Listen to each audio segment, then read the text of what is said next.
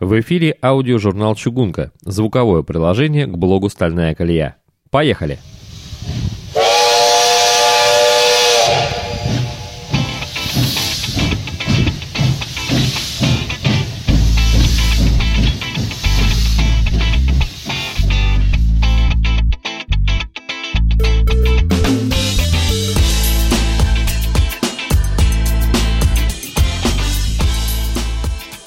Доброго здоровья всем любителям перестука стальных колес и ни с чем не сравнимого запаха пропитанных криозотом шпал. Михаил Орехов, так зовут меня, и я представляю вам второй выпуск аудиожурнала «Чугунка», звукового приложения к блогу «Стальная колея». Сегодня я хочу в двух словах рассказать неподготовленным слушателям журнала, нашего звукового журнала, коих может быть большинство, об истории железной дороги с помощью... то есть не с помощью, а с точки зрения ее главного параметра – ширины колеи. Дело в том, что среднестатистический, я бы так сказал, пользователь железной дороги представляет ее исключительно как дорогу с широкой колеей, большими такими вагонами, мощными локомотивами, длинными платформами, ну и прочим всем таким вот большим и мощным. Из своего опыта могу рассказать такую историю. Как-то раз в разговоре с одним из своих знакомых я... тогда еще только начиная делать свою дачную железную дорогу, сказал ему, что вот хочу, знаешь ли, построить на участке железную дорогу, настоящую. На что знакомый мне сразу же, так сказать, резонно заметил, что на моем участке в двенадцать соток, если что-то и поместится, то исключительно в единственном экземпляре и то по диагонали. Поэтому сегодня будет некий ликбез о мире железной дороги в целом и о ее миниатюрной составляющей в частности. Я думаю, что... вот как раз миниатюрную составляющую многие просто не знают. Для большей наглядности в описании к данному выпуску, который вы можете найти по адресу дабл ю дабл ю дабл ю точка чугунка точка арентрах точка ру, я приведу фотографии и видеоматериалы, которые помогут получить более полное представление по теме моего рассказа о том, о чем я вам буду говорить. Итак, начну с того, что все дороги в мире классифицируются по одному единственному параметру. Ширине колеи. То есть это как печка, от которой уже пляшем дальше. Что такое ширина колеи? Это расстояние, внутреннее расстояние между головками рельс.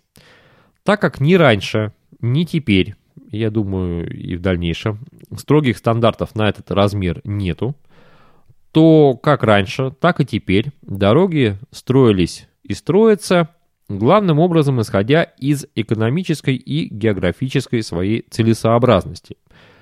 То есть, допустим, нету смысла строить большую широкую колею, когда вы добываете что-то в горе. Да? Нужно построить что-то маленькое, верткое, такое достаточно мобильное, чтобы вывозить породу, а дальше уже можно перегрузить в большую колею, в вагон, в громадный и повезти куда-то дальше.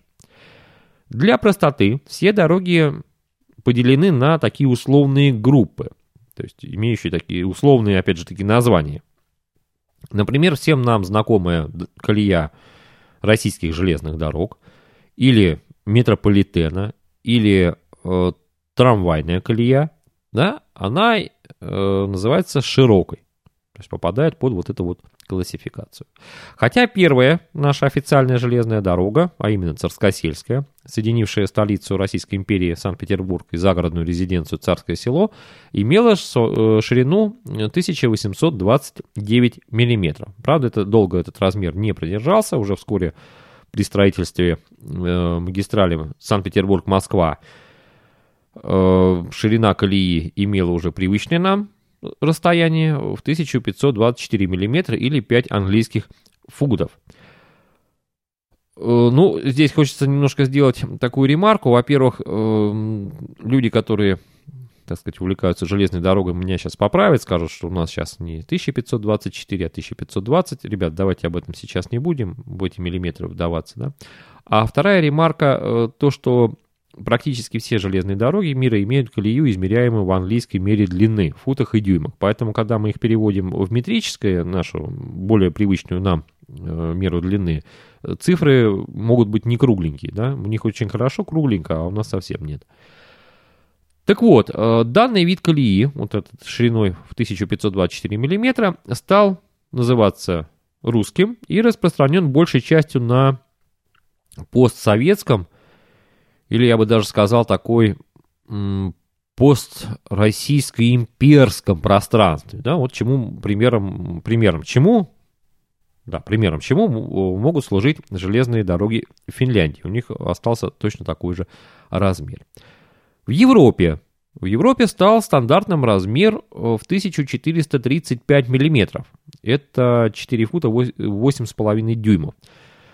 Название он получил Стефановский по своему основателю, товарищу Стефансону, который сделал первую железную дорогу в Англии, соединив два города. Еще эту колею называют европейской. Все размеры менее европейского принято называть узкоколейными. То есть все размеры больше – это ширококолейными. Что мы имеем из узкой колеи? Например, на острове Сахалин до последнего времени, сейчас там идет перешивка колеи, но до последнего времени существовала построенная еще японцами так называемая Капская колея. Ее ширина составляла тысяча шестьдесят семь миллиметров или три фута шесть дюймов. В описании к рассказу я приложу небольшой видеоролик, на котором можно будет посмотреть, что это за колея. Там кусочек еще не разобранный, такой заброшенный, но будет видно. Колея в семьсот пятьдесят миллиметров. Это и стандарт для российских узкоколеек. Ну, это, грубо говоря, половина широкой колеи получилась узкая. Она используется в основном на торфа- и лесозаготовках в России, на промпредприятиях. И ее же имеют, по-моему, практически все современные детские железные дороги нашей страны. То есть, если у вас где-то в городе есть детская железная дорога, вы можете прийти и увидеть ее там воочию. Скорее всего, там будет подвижной состав, то есть локомотив, вагоны. Ну, вряд ли это будут грузовые, пассажирские, но хотя бы можно будет увидеть, что, что это из себя представляет. Следующий размер. В первом выпуске аудиожурнала я о нем упоминал. Это колея в шестьсот миллиметров, так называемый фельдбан, промышленные дороги, используемые в Германии и Австрии. Тут надо, кстати, сказать, что в царской России, например, да, не было каких-то вообще жестких стандартов на размер колеи. И частные дороги, а тогда в основном строилась частная дорога, потом она со временем переходила в казну, но вначале она строилась как частная. Они были весьма с большим раз, разбегом по вот этой вот колее, хотя те же узкоколейные дороги могли иметь где-то около тысячи километров. То есть не надо думать, что это было там пятьдесят километров туда или что это какое-то было маленькое. Это были вполне реальные дороги, просто узкой колеи. Потом они при советском уже власти были перешиты на широкую. Ну, из размеров. Например, был размер тысяча сто шестьдесят миллиметров. Капская, вот это, тысяча шестьдесят семь. Метровая колея, ровно в метр.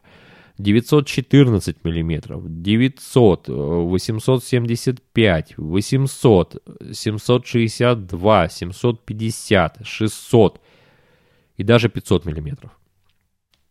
Кстати, последний размер, он ведет свою историю из Франции и называется Декавильская клея. Дело в том, что ее разработал французский инженер Поль Дековиль для своего винокуренного производства. Там была такая ситуация, господин Поль Дековиль имел свои, так сказать, плантации сахарной свеклы, и в одну как-то осень ненастная погода превратила дороги в грязь, не пройти, не проехать. Большая часть урожая этой свеклы осталась на полях. Месье Дековиль с этим не смирился и быстренько придумал делать э, железную дорогу, у которой рельсовое звено было исключительно сделано из металла, то есть и рельсы, и шпалы. Э, эти рельсовые звенья были небольшими, э, каждый элемент имел небольшой вес, легко монтировался, демонтировался, а в качестве подвижного состава были сделаны небольшие вагонетки, передвигаемые вручную. Урожай был спасен. А данный тип дороги со временем стал применяться в армиях, тогда еще там царских и прочих, как военно-полевая железная дорога. Для тяги вагонов применяли паровозы небольшие и э, также гужевая тяга, то есть цепляли лошадь и поехали. В русской царской армии были созданы даже специальные подразделения, обеспечивающие работу таких э, дорог, и В описании я приведу ссылочку на фильм «Запечатленное время». Это кинохроника, там как раз на этих кадрах кинохроники будет показано, как это все дело работало, показаны паровозы, как говорится, паровая тяга, гужевая тяга, показано, как эти дороги строились, как они разбирались и какие вообще запасы были этой дороги.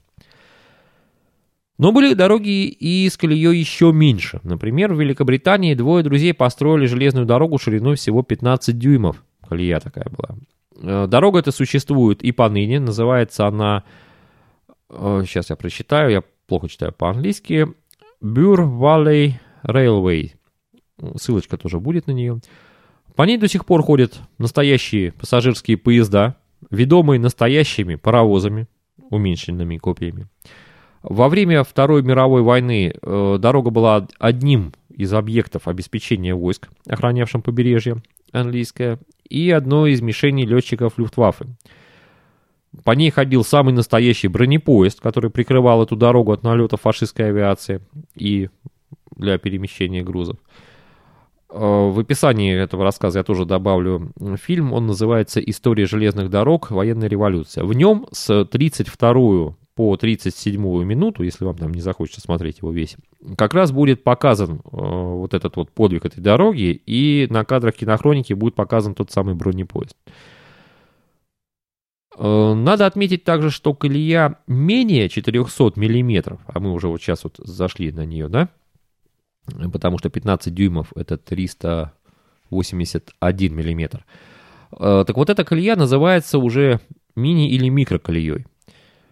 А в Германии, кстати говоря, дороги такого типа получили ласковое название Лилипутбахен, то есть железная дорога лилипутов. Но не только такие дороги строились на западном части полушария, да? Была такая дорога и у нас, в Красноярске с тысяча девятьсот тридцать шестого по тысяча девятьсот шестьдесят первый год проработал паровоз эс у ноль один. Это э, точная копия в масштабе один к двадцати пяти паровоза серии СУ, Сормовский усиленный. Колея дороги равнялась триста пять миллиметров. Этот паровоз э, эксплуатировали ребята. Это была детская железная дорога. Сейчас он, дожил он до наших дней, сейчас он стоит как памятник на пьедестале в Центральном парке Красноярска. Если кто там бывает, заезжает, заедьте посмотреть. На данный момент из наиболее распространенных размеров вот этой вот мини-колеи за пределами постсоветского пространства я бы отметил дороги шириной в пятнадцать дюймов, триста восемьдесят один миллиметр, в двенадцать с четвертью, это размер триста пять миллиметров, десять с четвертью, это двести шестьдесят миллиметров, семь с четвертью, сто восемьдесят четыре миллиметра, ну и, наверное, все. Но это основные. Это не говорит о том, что там нету разных других. Есть, но просто названные, они наиболее распространены, и вы наиболее... То есть, если вы будете их искать, вообще вот такую мини-колью, вы, скорее всего, выскочите вот на эти вот четыре размера. Хотя, хотя на Западе к мини-колее относят еще и дороги в пять дюймов, это сто двадцать семь миллиметров, и даже в три с половиной дюйма, это восемьдесят девять миллиметров. На мой взгляд, вот на мой взгляд, я вам честно скажу, это должно относиться к макетной колее. Пусть бы это будет крупный масштаб какой-то, но это все-таки уже макетная колея. И вот тут я, знаете, хочу остановиться на проблеме наименования для мини-колеи в России. Вопрос весьма важный вследствие запутанности определений. Дело в том, что очень часто, особенно на западных сайтах, мини-колею называют садовой. Railways, как Garden Railways, вот так.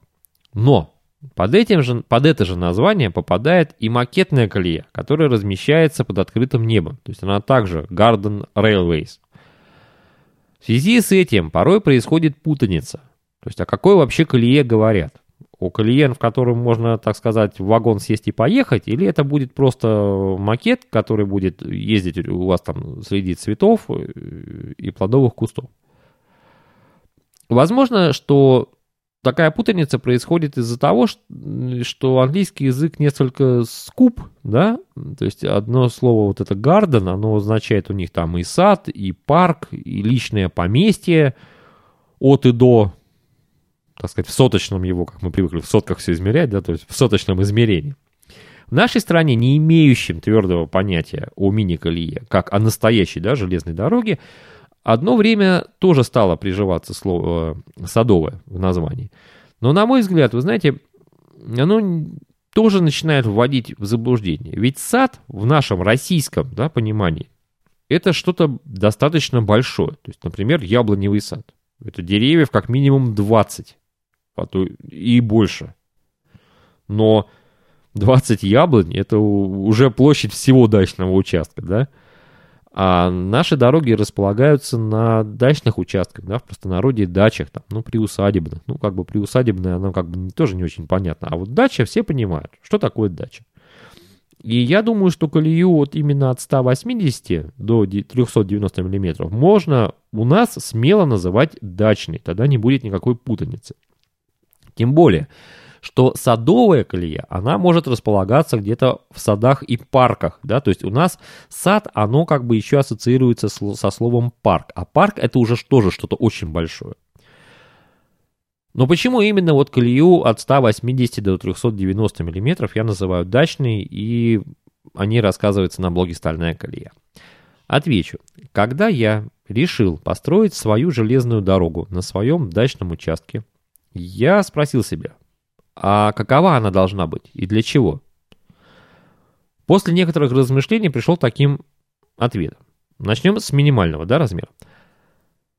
Дорога, на мой взгляд, в грузовом отношении должна позволить перевозить в ее подвижном составе грузы объемом не менее, ну, в крайнем случае, равным объему садовой тачки.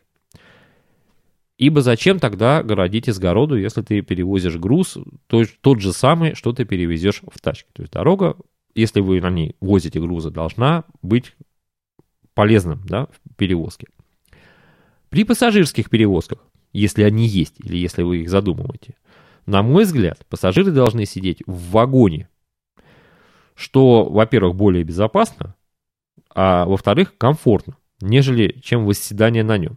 А посадку сверху вагона можно видеть на дорогах колеей меньше ста восьмидесяти мм. Вот на Западе, если вы посмотрите, поищите, они сидят сверху вагона, едут. Ну, я думаю, это не лучшее решение. И вообще как-то это очень смотрится игрушечно и бутафорно. Уж если делать, то нормальная посадка, нормальное подвижное средство. Пусть оно и маленькое, но все-таки внутрь. Теперь о максимальном размере. Тут все упирается в наши шесть соток. Конечно, не у всех именно шесть соток, у кого-то побольше, у меня, например, двенадцать. Но в основном стандарт таков. А ведь ширина колеи, если задуматься, она, это та печка, которая задает и ширину подвижного состава, он, в свою очередь, задает габарит прохождения этого подвижного состава. А что у нас на дачах бывает? Тут у нас куст смородины, тут у нас яблони, здесь у нас парник, тут у нас теплица, здесь, извините, ватер-клозет построен. И как нам дорогу разместить? По прямой еще ладно, можно там убрать, допустим, ту же самую дорожку и туда вмонтировать вот эту железную дорогу, как бы совместив полезное с приятным. Но это по прямой. А если, допустим, нужно будет повернуть? А повернуть это уже, так сказать, чем больше, чем шире колея, тем больше пошел поворот. И по своему опыту я могу сказать, что повороты, они занимают достаточное место. Конечно, это все можно, опять же таки, как-то обыграть и прочее, прочее. Но на шести сотках уже колея, например, вот как моя, восемь вершков, что, что в метровом, в метрическом измерении триста пятьдесят шесть миллиметров, вот уже к шести соткам это уже максимум. То есть уже даже я бы больше не делал. А то и на триста бы даже остановился. Плюс к этому возрастают материальные затраты на изготовление. Потому что чем больше у вас подвижное средство, тем больше пошло металла, тем массивнее нужно делать путь, а это уже затраты. К сожалению, это раньше у нас был коммунизм, все валялось, все можно было схватить где угодно. Сейчас все надо покупать, и стоит это недешево, к сожалению. Поэтому я считаю, что колею менее ста восьмидесяти миллиметров можно считать макетной колеей. То есть именно для макетов. И то, что на этом макете можно сверху проехать, это не говорит о том, что она там уже какая-то большая. Она макетная. А вот колею больше трёхсот девяноста миллиметров уже можно называть Дековильской, промышленной, узкоколейной. Это уже что-то очень большое, то есть это не для наших дач. И остается серединка между ста восьмидесятью и трёхстами девяноста миллиметров. Вот это и есть, в моем понимании, дачная колея. О ней рассказывается на страницах блога «Стальная колея», куда я вас всех приглашаю. Напомню адрес блога дабл ю дабл ю дабл ю точка айронтрак точка ру. И на этом мы, наверное, давайте сегодня тоже закончим. В следующем выпуске аудиожурнала я постараюсь, так сказать, рассказать подноготную дачных дорог. Разговор пойдет о том, что надо уметь и что надо иметь, чтобы сделать на своем участке свою дачную дорогу. На этом позвольте с вами попрощаться. На прощание желаю вам не опаздывать на свои поезда, чтобы потом не было мучительно больно за бесцельно проведенное на пустой платформе время. Ну а коли опоздали, слушайте аудиожурнал «Чугунка», который скрасит вам время вашего ожидания. С вами был Михаил Орехов. Пока!